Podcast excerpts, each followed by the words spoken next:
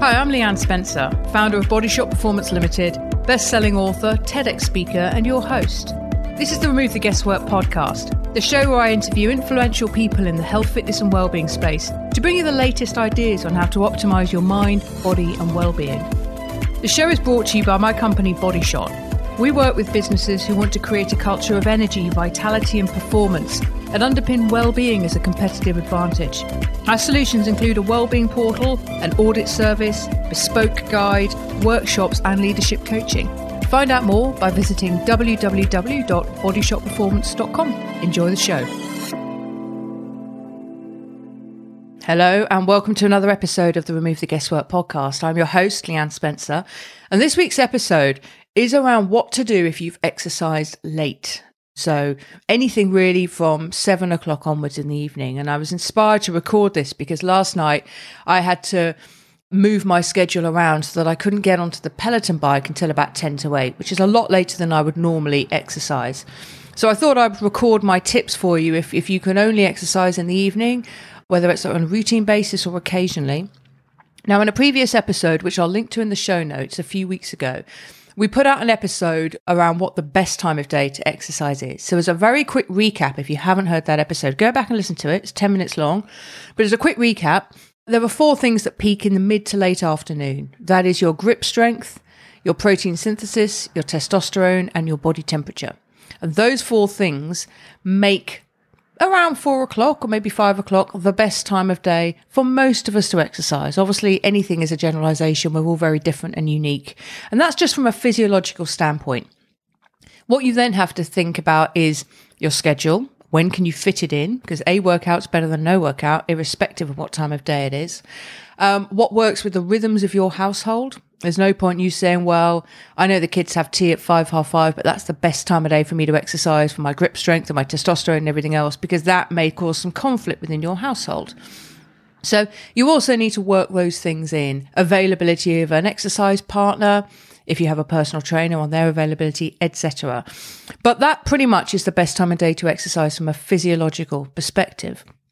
Last night, my schedule changed um, I had no option but to either skip a workout altogether or to go and do um, my 30 minutes at about 10 to 8 in the evening. So here's what I did, and here's what I would suggest that you do if working out late is your only option. Because the um, the reason for this, why this is important, is that exercise puts us into the sympathetic dominant nervous system state, which is uh, elevated heart rate, elevated blood pressure, elevated cortisol, and so on, and even bringing blood sugar into the blood via glycogen released by the liver. All of that happens when we're in a sympathetically driven state. And that's not conducive to sleep. When we, we sleep, when our head hits the pillow, we want to be in a parasympathetic driven state, which is rested and digested, lowered heart rate, lowered blood pressure, lowered cortisol. We don't want elevated blood sugar when we go to sleep because the drop that happens throughout the night can wake us up. So, how do we get from sympathetic to parasympathetic if we've just done a workout, which is going to leave us in sympathetic? So, here's what I would suggest in terms of your workout, construct it so that the hardest part, the really demanding part, whether that's from a strength or a cardiovascular perspective, is done in the first part of the workout. So, the second part of the workout is maybe some of the adverted commas easier stuff by which I would mean maybe it's core work rather than compound lifts or rather than spinning, for example. So do the tough bit of the workout first and then get it to be progressively easier, particularly in terms of heart rate, into the second. And certainly by the last part of the workout, you really tapered down. So that is one thing. I would then suggest finishing that workout with two, five, or even 10 minutes of breath work and or meditation. And the reason for that is breath work is, I think, one of the most powerful ways that you can get uh, yourself from sympathetic to parasympathetic. It's a very powerful way. In fact, I can demonstrate this. If ever the opportunity comes up, I will put a video out. Uh, when I was wearing the Whoop band, which is a bit of wearable tech that you wear on your wrist, I could actually hold up my phone and you could see in real time what my uh, heart rate was according to, to the Whoop band. And I was able to, to just hold that up in front of any audience and breathe for about 60 to 90 seconds and significantly reduce my heart rate. And I mean from 75 points to late 40s, early 50s, and just 60 to 90 seconds. Very, very powerful. So, in terms of getting ourselves into that parasympathetic dominant state, breath work is extremely effective. So, finishing with two, five, or up to 10 minutes of breath work or meditation. Meditation, I've used apps in the past like Oak, uh, like Calm.com, like Headspace.com, and now I use the meditation part of the Peloton app. But you can use anything. You can just set a timer on your phone for two, five, or 10 minutes and breathe. Just hold the breath.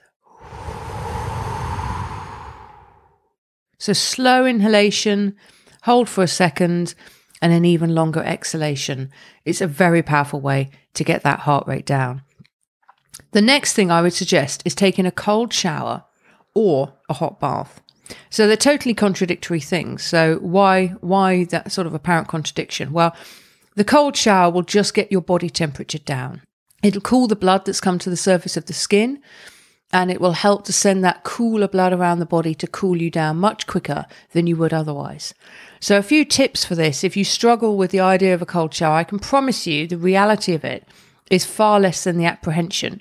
So, just give it a whirl, but perhaps you get into a warm shower, go about the business of cleaning your body, and then you crank it onto cold for as long as you can. Get past the shivery, gaspy initial stage and just go with it for as long as you can.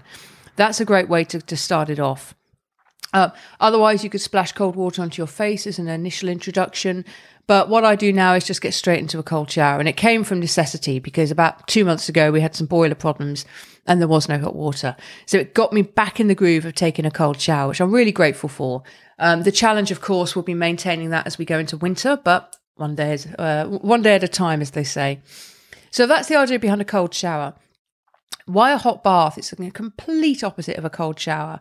Well, what happens when we have a cold bath, a hot bath, sorry, is that all the uh, the blood is brought to the surface um, so that it can we can cool ourselves as quickly as possible once you get out of that bath. So it draws heat away from the core and down to, into the extremities and to the surface of the skin. So it has that effect of drawing heat away from your core and therefore cooling you down. But whilst you can take a cold shower all the way up to bedtime, I wouldn't recommend a hot bath any sooner than 60 to 90 minutes before you plan to get into bed. So give your body that opportunity to, to cool itself down. Uh, well, in terms of falling asleep, we need to, to, our body temperature needs to drop slightly in order for us to get to sleep. So if your body temperature is elevated, you're going to struggle to sleep. And that's the importance of the cold shower or the hot bath. Either strategy works. If you're fortunate enough to have a sauna, we've got a one man sauna in the back garden. That's great as well. But again, give yourself 60 to 90 minutes between the sauna and, uh, and getting into bed. And the last thing you might want to consider is what you eat. So last night I came in and had two scrambled, sorry, two poached eggs on toast. So I've got the protein rich eggs. Um, I could have drizzled up with a bit of olive oil as well to get some good fats in, but I didn't last night. And then you've got the carbohydrate from the sourdough bread. And what the protein will do is slow the absorption of the carbohydrate. So my blood sugar won't have been hugely spiked right after that uh, that exercise session. Um, so I did the workout, I did the breathing, I did the cold shower, and then I had the uh, poached eggs on toast. Um, and, and that's another important point around blood sugar. It's going to be tricky to get to sleep if your blood sugar is very elevated. So something that is slow release energy um, that, that lifts your blood sugar, but not hugely, is also really relevant when it comes to getting into the parasympathetic dominant nervous system state, but, but getting ready for sleep, basically. So you haven't had this huge hit of energy with the corresponding drop. Um, and then the last thing I would mention on this is don't then go into an action movie or the 10 o'clock news or checking your bank balance or a uh, lively discussion with your partner or with someone on the phone because the whole point around getting yourself ready for sleep is to stay in that parasympathetic nervous system state, to be relaxed, to be chilled out. So, whatever you do next, just to cap off your evening, make sure it's relaxing. Stay away from that excitatory stimulus, your phone being one example, the news being another, and just try and do something like reading a book or spending a bit of time with your pets or your children or your partner and have more of a relaxing end to the day that's going to be absolutely paramount. So I hope that's been helpful. I'd love to hear your feedback on this, what works for you, what doesn't. I always enjoy getting those emails and, and comments on social media. So do keep that up. Please feel free to share this with anyone you think would benefit from it. And I just want to say that don't feel bad if you do exercise late at night just because it's not physiologically the best time. The best time is the time that you can fit it in. But if you do exercise late, what I've just given you are some really great tips for ensuring that it doesn't impact your sleep and that you get all the recovery the good, deep anabolic sleep offers so that you can get those physiological adaptations that you're exercising for, as well as, I suppose, as the mental health benefits. So that's everything from me. Thanks very much for listening. I hope you're well, stay healthy. Talk to you next week. If you'd like to find out more about what we do for companies, head over to our website, bodyshotperformance.com. You'll also have the opportunity while you're there to take our Health IQ quiz. So, if you'd like to find out more about how you sleep, your mental health, your energy, your body composition, digestive health, and your overall fitness for the rigors of life, take our short Health IQ quiz and get a highly personalised report at the end. That's over there at the website bodyshotperformance.com.